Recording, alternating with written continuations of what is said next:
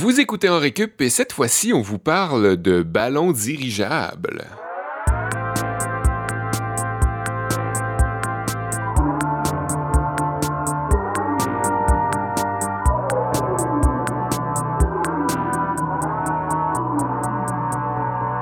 Je vous souhaite re-bienvenue à l'émission En Récup. Si vous avez déjà écouté, on est diffusé sur la radio, mais aussi un podcast. Et aujourd'hui, euh, en compagnie de mes euh, copilotes habituels, il n'y a pas de changement là, euh, Olivier Bradette et Kevin Breton. Salut Seb. Salut les gars. Hey. Mmh, copilote. Fallait encore que tu fasses un calembour à la Olivier Bradette en introduction, Seb. Hey, j'y ai même pas pensé en plus. Parce que aujourd'hui, le sujet, c'est les ballons dirigeables. Et euh, ben, en se demandant comment qu'on allait commencer cette émission-là, euh, Kevin proposait que je fasse un jeu de mots à la Olivier Bradette et que je parle de, en des termes probablement d'aviation. le décollage. Ce qui est drôle, c'est qu'à force... J'y ai même pas pensé pour vrai. à force de m'imiter de même, ça va devenir des jeux de mots à la Seb Blondeau. c'est ça, à force, à force d'imiter les autres, on devient... exact. Ah. On devient les autres. Bon, ben, hey... Euh, Ouais, encore un épisode un peu, un sujet inusité peut-être, hein, euh, les ballons dirigeables, mais peut-être pas tant que ça. Mhm. On va le voir euh, à travers cette émission-là. Comment ça va les gars? Comment a été votre semaine, euh, soit dit en passant? Grosse semaine.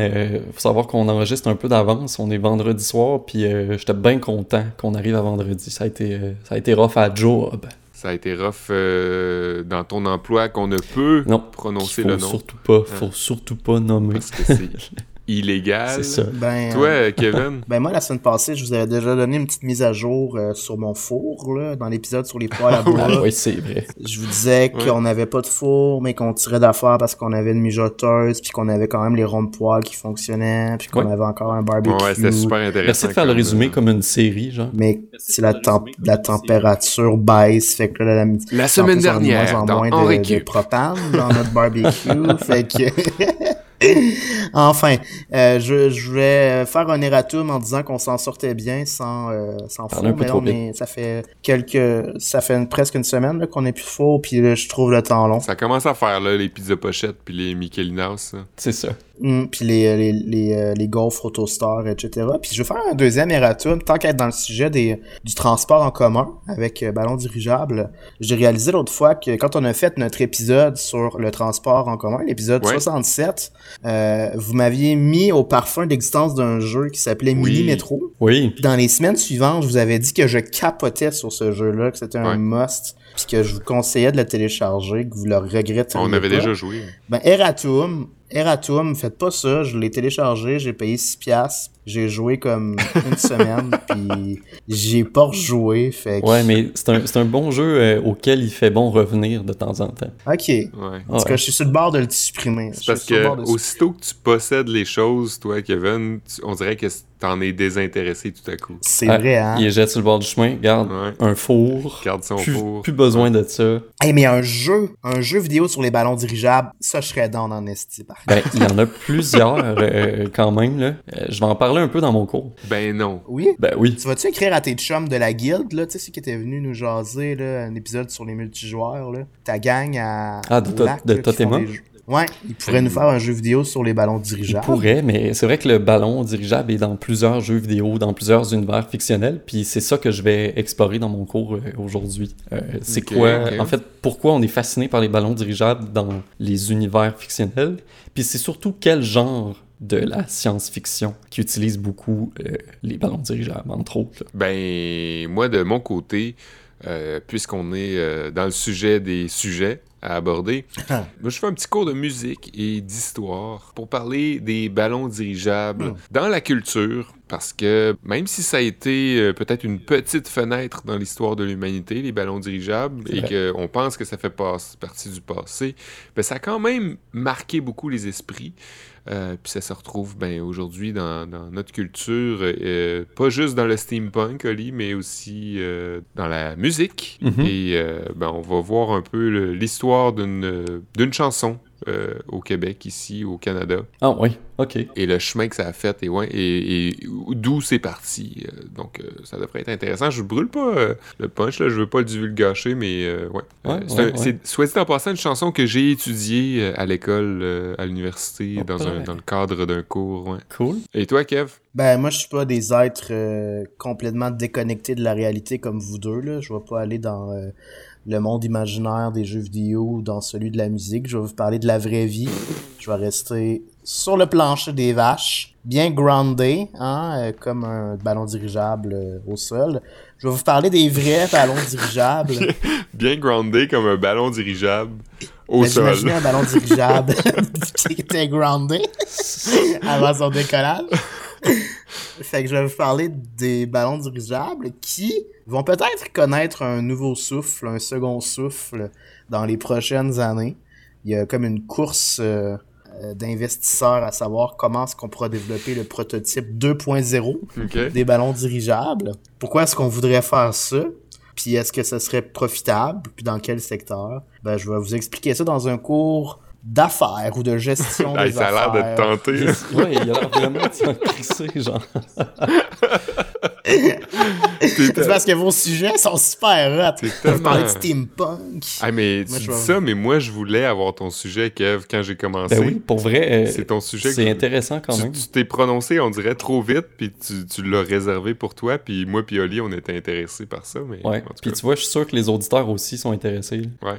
oui, mais pour vous dire la vérité, c'est parce que j'avais déjà parlé de ça à Pluon-Lit. Bon. Il y a comme un an. Ah, comme encore une récupération de. J'ai encore récupéré pour en récupérer. C'est des vieux, euh, des vieux patterns hein, que t'es pas capable de. Commence à faire le tour, ben, Kev, à tes 30 ans.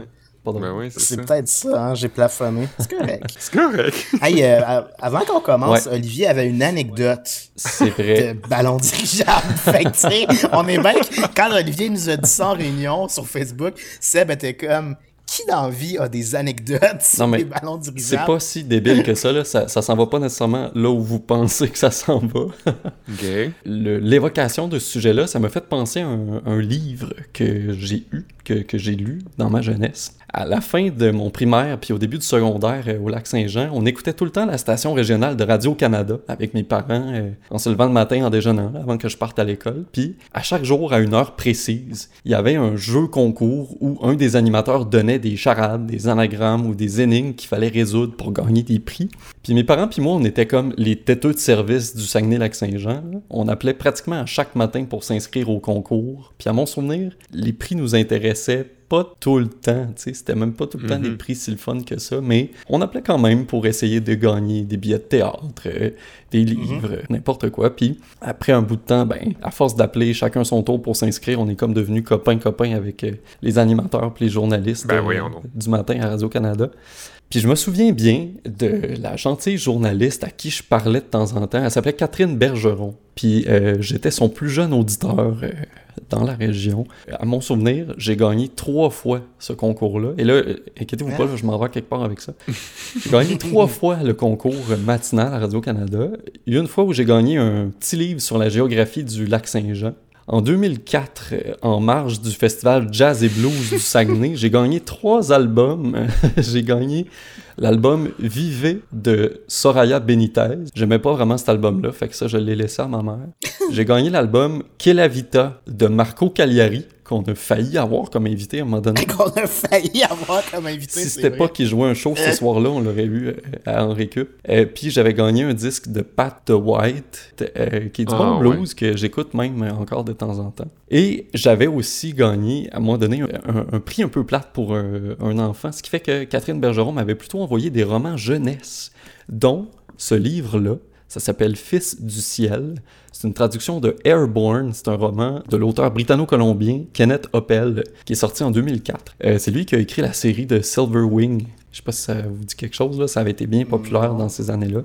Puis j'ai vraiment euh, un bon souvenir de ce livre-là. Puis ça se passe entièrement dans un gros ballon dirigeable, dans un univers un peu steampunk. Euh, c'est ma suggestion de lecture de la semaine. Et le détour qu'on vient de faire en ballon dirigeable. Ok, ben, hey, ben groundé comme un oiseau euh, qui aurait atterri par terre, sous la supervision de Holly Bradette euh, qui part des détours qui prennent des années à revenir au point de départ, on y va avec un premier cours que, que je vais donner sur les ballons dirigeables, la musique et l'histoire. Ben, on vient d'avoir euh, des, résultats de notre petit questionnaire hein, qu'on a publié sur notre page Facebook. D'ailleurs, euh, n'hésitez pas à aller le remplir. Puis dans nos mhm. points forts, c'est on aime vos anecdotes. Fait que j'ai mis toute la gomme cette semaine. Félicitations, Ali. Je suis fier de toi. ben, comme on le disait, euh, comme on le disait en intro, on... Parce que quand Seb a dit ça, vous ne le voyez pas, mais il a pris une très grosse gorgée de sa boisson que je devine alcoolisée. Félicitations, Sully, on est fiers de toi. Glouc, glouc, glouc. Ah! On voit ça. Ben, tu m'excuseras, Sébastien, mais on avait prévu que c'était moi qui commençais en premier, ça te dérange pas? Oui, c'est vrai. C'est vrai. Excusez. Quand je disais que hein, tu buvais euh, allègrement, c'est peut-être la conséquence. Seb, on est, au début de l'émission, Seb Slack. le prof déchu. le prof à la cravate défaite, c'est Sébastien. je suis un cliché. Hey, euh, je veux revenir, les gars, sur euh, certainement une des décisions politiques les plus marquantes euh, auxquelles on a cité du gouvernement de François Legault hein. dans la dernière année, là, probablement une des décisions qu'on va associer à l'année 2020, une des plus médiatisées. Sûrement celle qui va faire jaser énormément dans les chaumières au Spin de Noël cette année, c'est-à-dire l'investissement de la CAC de 30 millions de dollars dans un projet d'aéronef. Mm-hmm. Euh, non, c'est pas une nouvelle inventée, mais disons que c'est un petit peu euh, tombé dans l'oubli, cette euh, annonce-là. Quand est-ce que ça a été annoncé? À peu près il y a un an, presque jour pour jour. C'était en février, donc au début de l'année 2020. C'est un petit peu sombré dans l'oubli pour des raisons qu'on imagine, avec tout ce qui s'est passé ensuite durant notre année folle.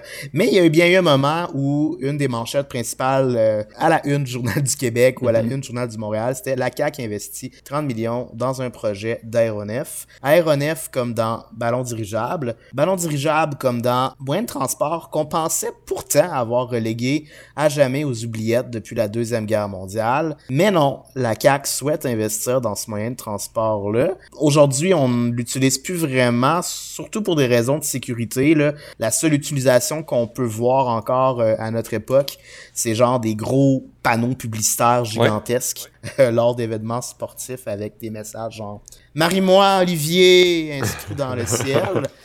Ouais, ben souvent, il, y a, le fameux blimp Goodyear dans les matchs de la NFL euh, aux États-Unis. Étrangement, il continue à persister avec l'utilisation de, de cette publicité gonflable gonflé à l'hélium là. Mais ça n'a pas empêché le gouvernement québécois de décider que c'était plus qu'un panneau publicitaire, euh, un ballon euh, dirigeable, et d'investir 30 millions dans la compagnie française Flying Whale, ce qui veut dire baleine volante pour Sébastien. Compagnie qui est spécialisée dans la conception de dirigeables et qui pourrait éventuellement, éventuellement être appelée à transporter de la lourde marchandise mhm. dans des régions éloignées du Québec. Sauf que dès l'annonce, il y a bien des experts qui ont euh, trouvé ça un petit peu invraisemblable ou qui ont critiqué le projet, euh, surtout en raison euh, de ce mode de transport-là qui serait pas vraiment compatible avec la réalité du climat euh, québécois, soupçonnait, donc. Donc, c'est à prouver à savoir si ça pourrait bel et bien fonctionner dans le contexte québécois. Mais ailleurs dans le monde, ce qu'on réalise, c'est qu'il y a bel et bien un engouement pour relancer le dirigeable comme euh, moyen de transport. C'est le cas notamment au Royaume-Uni avec le Airlander 10. Ça, Sébastien, ça veut dire air, sol 10 qui est question euh, dans un article euh, que j'ai retrouvé qui en faisait la mention dans The Guardian, qui nous explique en fait que... The Guardian. The Guardian, qui signifie le gardien. Et qui nous explique en fait que cette compagnie-là s'intéresse à un produit local qui est une genre d'hybride entre un aéronef comme on est habitué d'en voir à l'écran et dans les photos d'archives et un avion euh, qui est entré en production cette année, en 2020. Son surnom, c'est le Flying Bum. Ça, Sébastien, ah en anglais, Flying Bum, ça veut dire foufoune volante. Ouais. Ouais.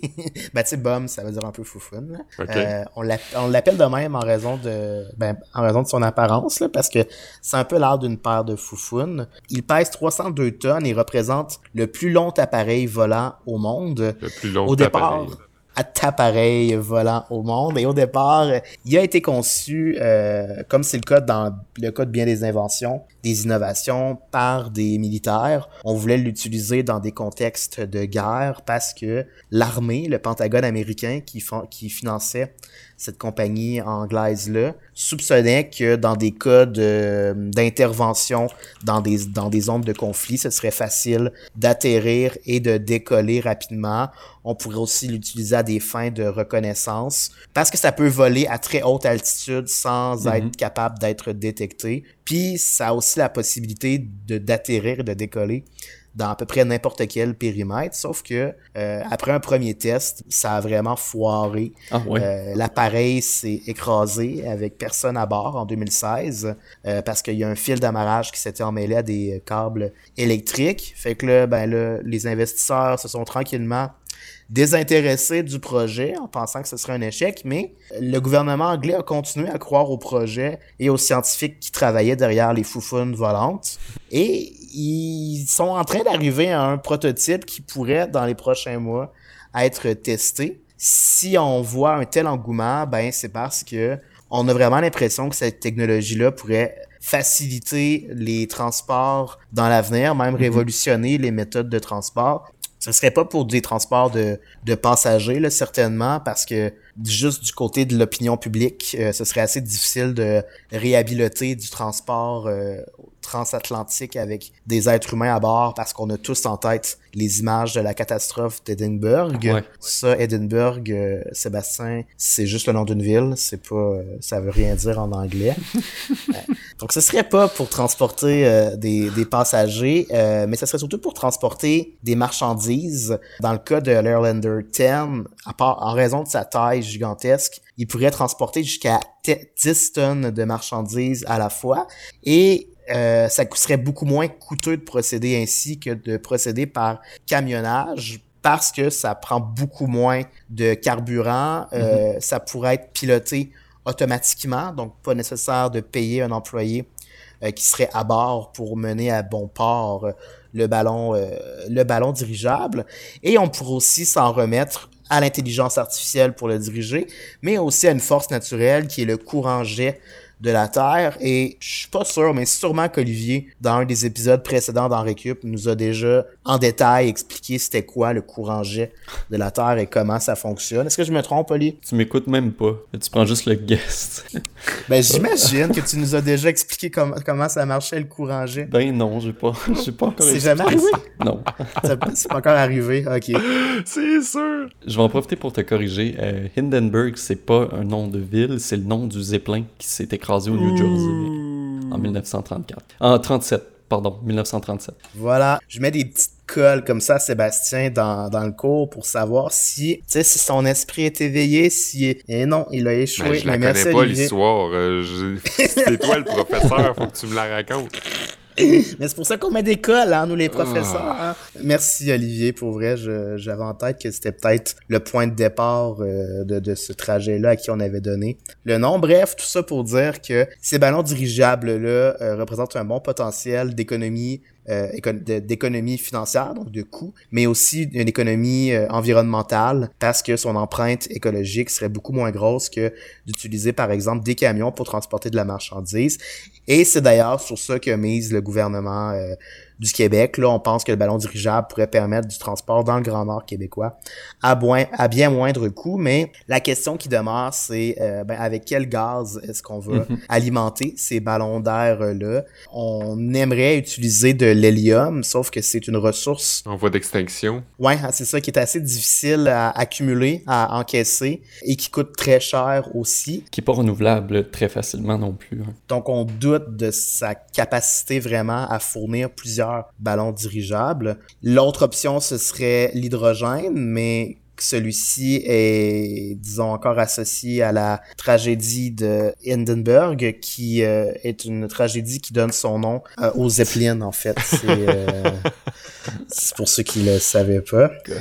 Fait que, ben c'est ça, si on dispose aujourd'hui de meilleures technologies puis de meilleurs matériaux pour réduire les risques d'incendie, il reste quand même un peu probable qu'on réutilise à nouveau de l'hydrogène un jour pour des grandes, des grandes traversées. En tout cas, certainement pas avec des gens à bord, mais peut-être pour de la marchandise. Mais même là, c'est drôle parce que j'en parlais avec ma blonde tantôt, puis elle me disait, ouais, mais tu sais, euh, si on transportait en ballon dirigeable euh, des marchandises qui, qui, qui valent super cher, qu'est-ce qui empêcherait des drones de juste comme genre faire du terrorisme puis foncer dans les ballons dirigeables pour les faire planter? Puis là, j'imaginais un métier du futur dans lequel chaque ballon dirigeable était escorté par des drones qui seraient pilotés par des gens genre moi ou Oli et dont le travail serait de repousser des attaques potentielles de drones de jouer à Space Invaders mais pour vrai genre. en temps réel. Ah ça serait pourquoi, pourquoi toi ou Ali ben là ben je t'ai vu jouer à Mario Tennis Seb puis ta dextérité.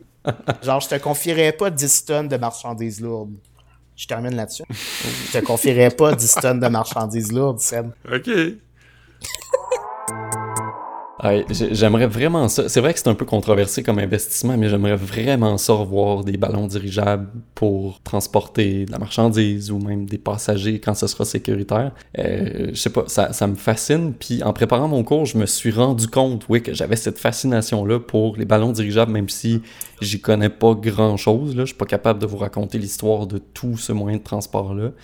Mais euh, il y a aussi, euh, tu parlais du, du Nord puis du climat. Il y a une compagnie euh, norvégienne qui s'appelle Ocean Sky Cruises c'est comme des croisières dans le ciel nordique, dans le fond, euh, qui vont offrir des croisières vers le pôle Nord à partir de 2023-2024. C'est ça leur plan. En ballon. Je suis allé sur leur site. Ouais, c'est comme un gros zeppelin euh, luxueux euh, dans lequel les gens vont pouvoir voyager à peu près 36 heures. partir du nord de la Norvège, en fait, des îles de Svalbard, se rendre jusqu'au pôle Nord, atterrir là pour passer quelques heures, puis revenir après ça jusqu'à Svalbard. Est-ce que ça carbure à l'hydrogène, à l'hélium? Je pense qu'il va être alimenté d'hélium. Ben, pas alimenté, mais il va flotter grâce à l'hélium. Euh, ouais. Hmm. Euh, ça doit être quelque chose qui coûte vraiment, vraiment cher, mais je nous inscris sur la liste d'attente. Fait qu'on verra d'ici 2-3 ans si on est rappelé. On se partira un GoFundMe. Je vous ferai signe. Faire un épisode en direct du pôle Nord. Ouais, ouais, c'est ça. Ben, j'en viens sur mon cours euh, de culture populaire. je suis pas le seul à avoir une appréciation de ces grosses structures volantes-là. Puis, il y a un grand nombre d'œuvres fictionnelles qui mettent en scène des ballons dirigeables et d'autres types de vaisseaux volants au design unique, euh, attrayant, puis euh, toujours un peu euh, sauté par rapport à l'imaginaire, puis au réalisme, ce qu'on connaît aujourd'hui. Et il y a beaucoup de ces récits-là qui appartiennent au steampunk, comme tu le disais en ouverture, Seb.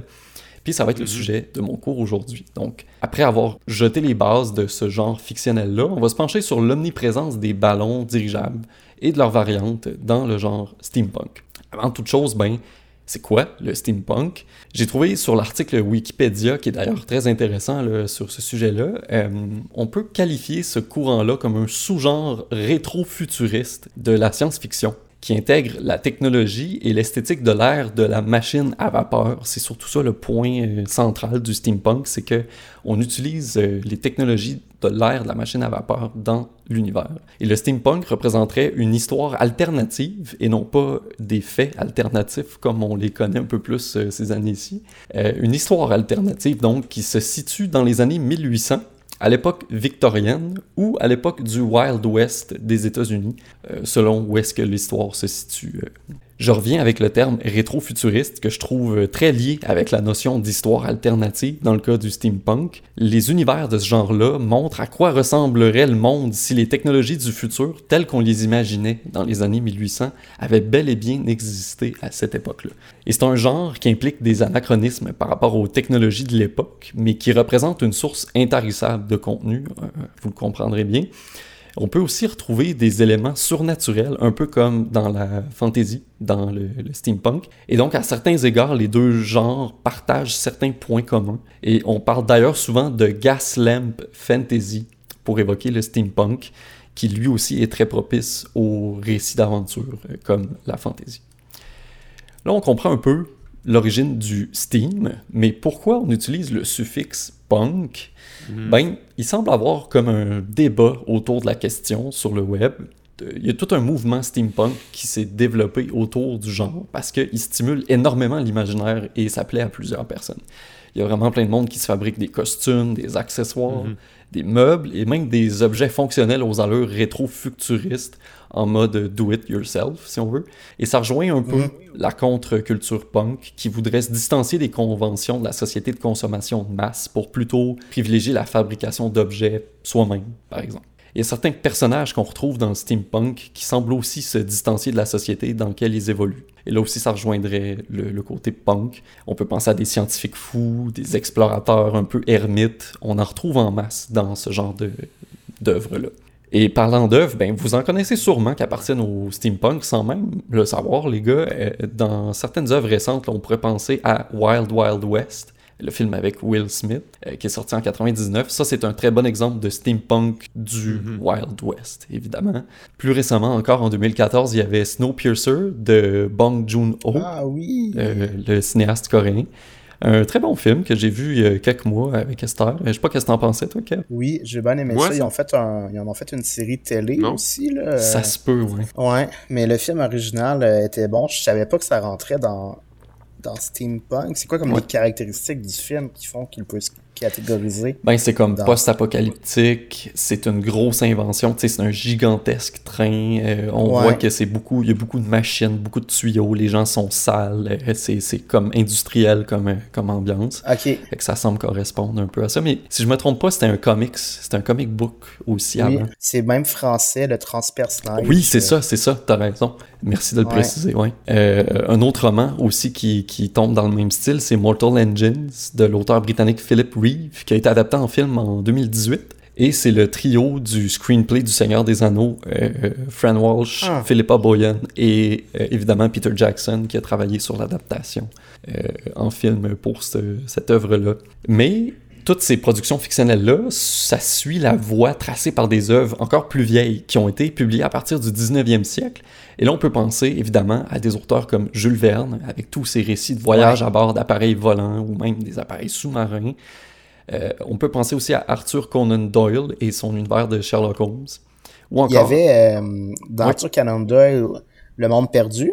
Ah, c'est lui qui a écrit ça, je pense. Puis il arrive en ballon dirigeable sur le, puis le ballon dirigeable crash dans le monde perdu, je pense. Je vais vérifier pendant que tu peux. Ouais, ouais. Si tu pourrais, ça serait, ça serait intéressant, ouais. Merci. Euh, puis euh, il y a aussi Charles Dickens avec son œuvre, euh, une œuvre obscure que j'ai pas plus, j'ai pas plus d'infos là-dessus, mais ça s'appelle The Mud Fog Papers. Apparemment que c'est assez pionnier dans le, dans le monde du steampunk. Et là, maintenant qu'on a vu en gros c'était quoi euh, ce genre-là, on a déjà une piste d'explication sur la présence des ballons dirigeables comme moyen de transport dans les récits qui s'y rattachent. Et je pense que l'époque y est pour beaucoup aussi. C'est-à-dire que l'histoire, ben en fait, l'essor des histoires de grands voyages, comme celle de Jules Verne par exemple, tout ça, ça arrive en même temps que la montée, au sens propre et figuré, des ballons dirigeables et des montgolfières mhm. comme moyen de transport. Le ciel devenait soudainement accessible aux humains, puis à mon avis, ce progrès technologique-là, ça a sans doute marqué l'imaginaire de l'humanité euh, mhm. au 19e siècle. Puis les ballons dirigeables sont bel et bien devenus le moyen de transport aérien par excellence euh, pendant quelques décennies, mais on en parlait tantôt, ben, le désastre de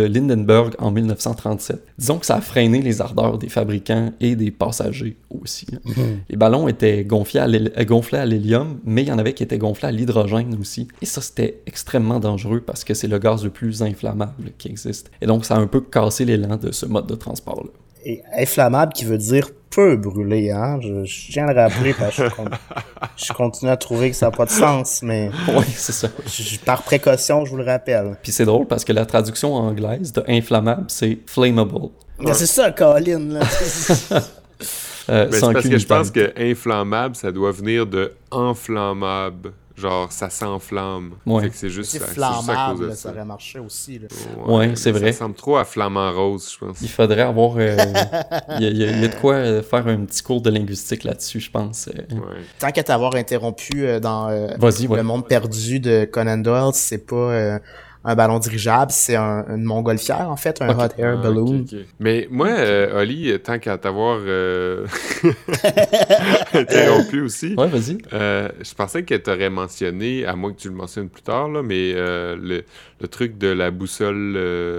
Ah, de Golden Compass. Ouais, c'est ça. Oui, oui, ben merci de. Oui, j'y venais plus tard. déjà mentionné dans un autre épisode. Oui, absolument. Je... Ça faisait partie des, des, quelques œuvres fictionnelles que je vous aurais proposées en fin de cours. Mais oui, The Golden Compass, ben, qui est un film adapté de la série de livres qui s'appelle His Dark Materials, uh-huh. à la croisée des mondes, qui est une trilogie qui est sortie quand on était assez jeunes, euh, les gars. Moi, je l'avais lu euh, au primaire, j'avais vraiment aimé ça. Puis, ben, c'est drôle parce que je vous ai montré Fils du ciel tantôt, mais je suis en train de lire en ce moment le troisième tome de la trilogie à la ben, croisée des mondes. Parce que je réexplore un peu. Tout est dans tout. Euh, une autre bonne série si vous voulez vous plonger dans cet univers aussi. Ouais, mais merci de l'amener. Je suis rassuré.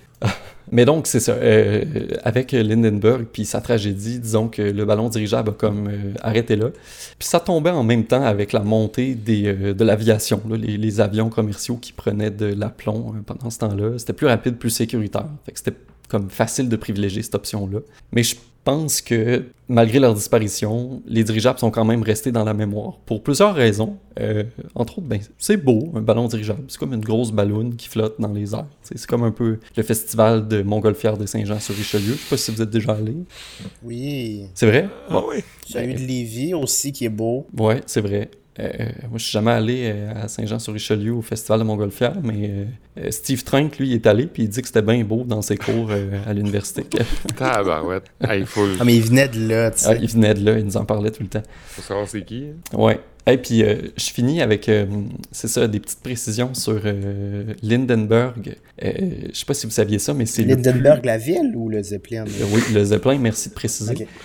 C'est le plus grand véhicule de transport jamais construit par les êtres humains. Ça faisait 245 mètres de long. Et ça, ça représente trois Boeing 747, qui sont déjà des gros avions. Puis, je vous niaise pas, ça correspond aussi très exactement à l'identique à la largeur extérieure du stade olympique. Ben non. Non. 245 mètres, c'est ben identique. Voyons. Ouais. Fait que ça mesure, ça mesure un stade, olympique. Dites-vous que la largeur, c'est exactement la dimension de Lindenberg. Évidemment, pas la hauteur, mais juste la largeur de la structure, c'est ce qu'occupait Lindenberg. C'est franchement impressionnant. Et euh, un petit. Euh, on parlait d'univers aussi à, référencer. Merci, euh, si vous jouez à des jeux comme Final Fantasy, vous allez être euh, sans doute à bord de, de Zeppelin, de dirigeables.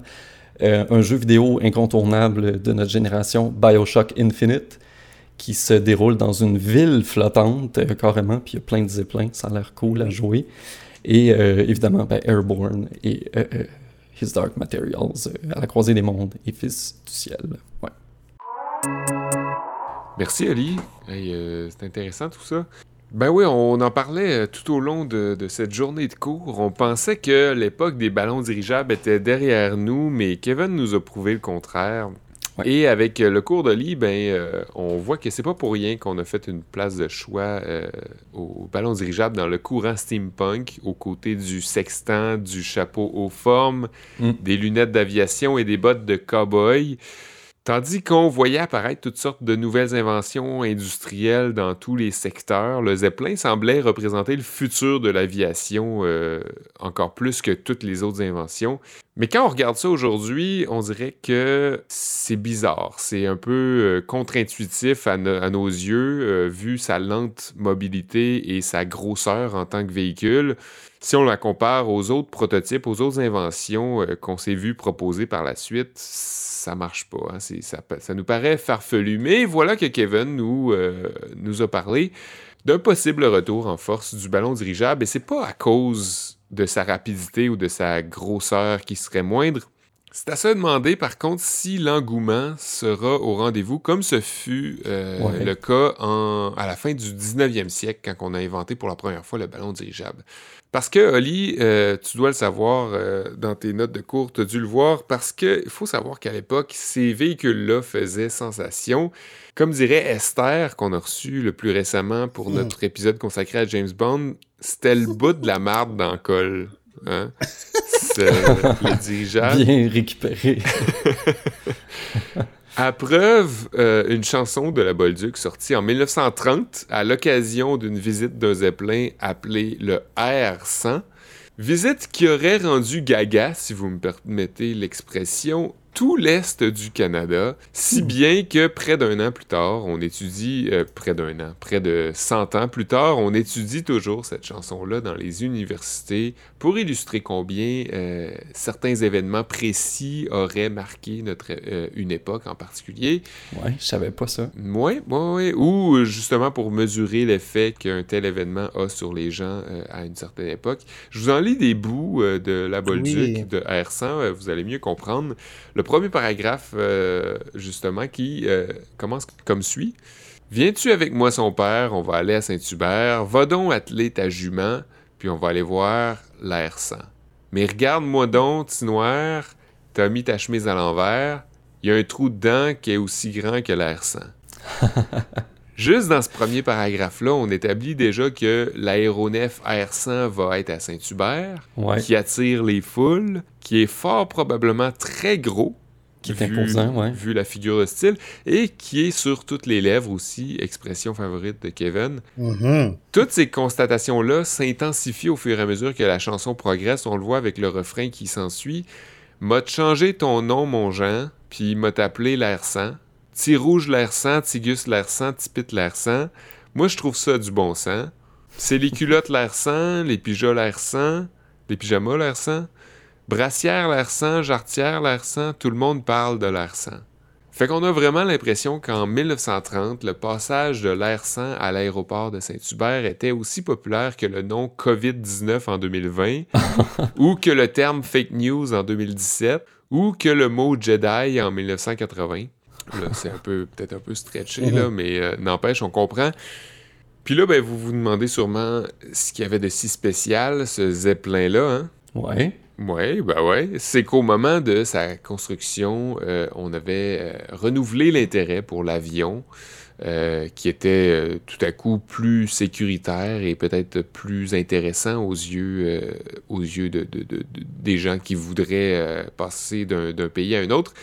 Les dirigeables commençaient à perdre de leur notoriété un petit peu, mais ceci dit, les Britanniques ont réussi à créer des, ballons dirigeables à la fine pointe de la technologie, plus aérodynamiques et euh, plus grands que leurs compétiteurs allemands de l'époque. Ça, c'était avant euh, celui de Lindenberg.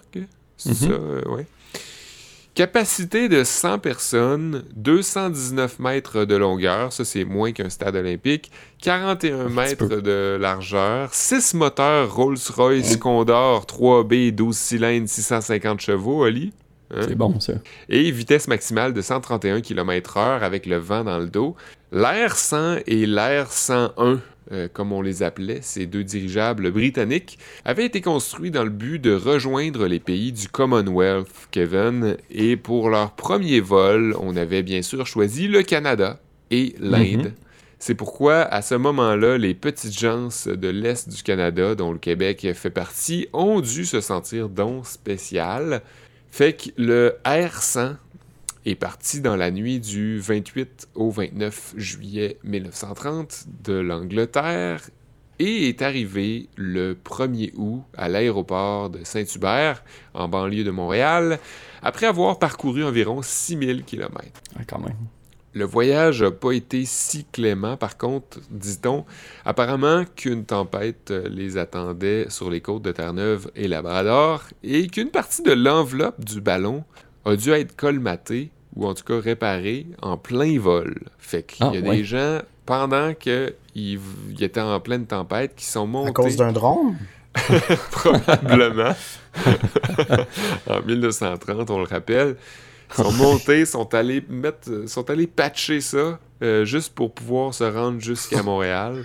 Et rendu là, ben, euh, le R100 serait euh, resté à Saint-Hubert, ben, rendu à Montréal, en fait, euh, il se serait attaché à un mât, puis il aurait réparé comme du monde, il aurait remis une nouvelle toile par-dessus, et il serait allé à, l'aéroport de Saint-Hubert, où, il serait resté jusqu'au 13 août, pour laisser le temps aux gens d'aller zioter, en s'arrêtant rapidement à Québec avant de revenir à Cardington, en Angleterre.